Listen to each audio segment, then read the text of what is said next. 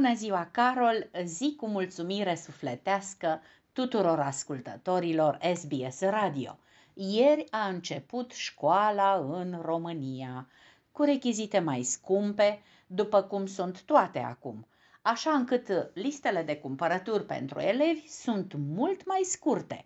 Ba chiar mulți părinți au ales să-și trimită la școală copiii cu rechizite din anii trecuți, care au rămas în stare bună și comportamentul părinților este diferit anul acesta când vine vorba despre cumpărăturile pentru noul an școlar.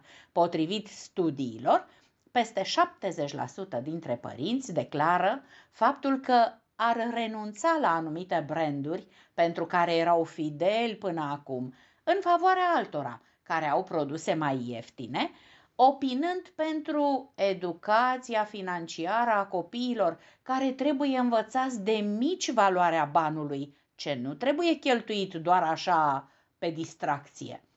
De distracție am tot avut parte în aceste ultime zile de vacanță în toată țara. Dacă ar fi să începem cu Bucureștiul, vă pot spune că primăria sectorului 6 a organizat evenimentul Cinema sub stele, astfel încât lacul din parcul Drumul Taberei s-a transformat în cinematograf pe apă.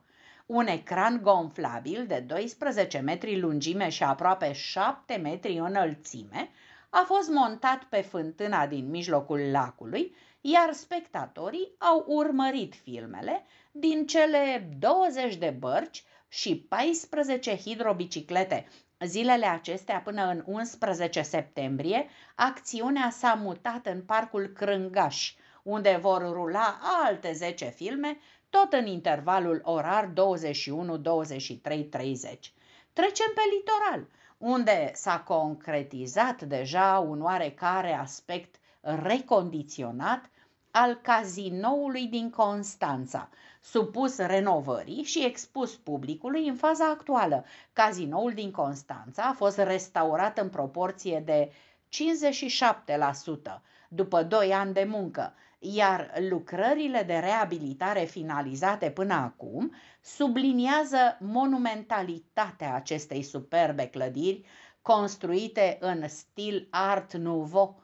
Au fost finalizate lucrările la fațada de nord a clădirii și ale turnurilor cu berbeci. Proiectul de modernizare a cazinoului din Constanța are o valoare de 90 de milioane de lei, echivalentul a 18 milioane de euro.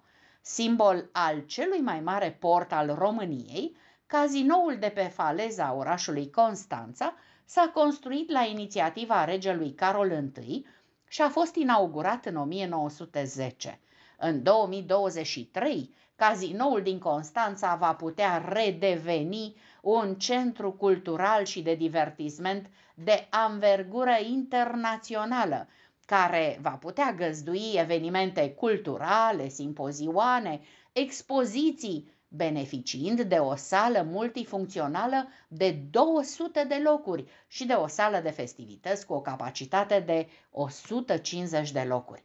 Dacă ne mutăm acum în Banat, la cascada Bigger, la un an de la prăbușirea stâncii peste care se revărsa apa din cauze naturale, pot să vă spun că ea este la fel de vizitată, dacă nu chiar mai mult. An la rând, cascada Bigger a fost unul dintre principalele obiective turistice din Parcul Național Cheile Nerei Beușnița, Caraș-Severin, având una dintre cele mai spectaculoase căderi de apă din lume – de altfel, The World Geography a clasat cascada Bigger pe primul loc în clasamentul celor mai frumoase cascade unice din lume, realizat în 2013. Angajații Parcului Național Cheile Nerei spun că, deși anul trecut s-a prăbușit parțial, cascada atrage în continuare turiști din toate colțurile țării, iar dacă unii dintre ei vin din zonă, alții străbați sute de kilometri pentru a se bucura de peisaj. Mai toți, sigur, au mașini noi, iar cine nu are încă își poate crea un avans din sumele care pot fi încasate de acum, din luna septembrie, pentru casarea mașinilor mai vechi de 15 ani. Administrația Fondului pentru Mediu a lansat programul privind casarea autovehiculelor uzate, având o valoare de 500 de milioane de lei și va fi implementat cu sprijinul unităților administrativ-teritoriale. Proprietarii de mașini ar urma să caseze autovehiculul mai vechi de 15 ani sau cu o normă de poluare Euro 3 sau mai jos, în schimbul unei sume de 3.000 de lei, fără a fi condiționată această casare de achiziția unui autovehicul nou. Acțiune rezultată în urma angajamentului României că până în 2026 vom casa un număr de 250.000 de autovehicule mai vechi de 15 ani. Nouă însă ne place desculți prin iarbă. Fix așa ne-am dus duminica trecută pe esplanada Operei Naționale București, conduse de dirijorul Daniel Jinga, cel care ne-a invitat la evenimentul Promenada Operei și ne-a declarat, citez, Opera Națională București a intrat în al doilea secol de existență. După o stagiune centenară de succes, repornim la drum cu Promenada Operei, o sărbătoare a muzicii și a mișcării în aer liber pentru împlinirea spiritului. Am încheiat citatul.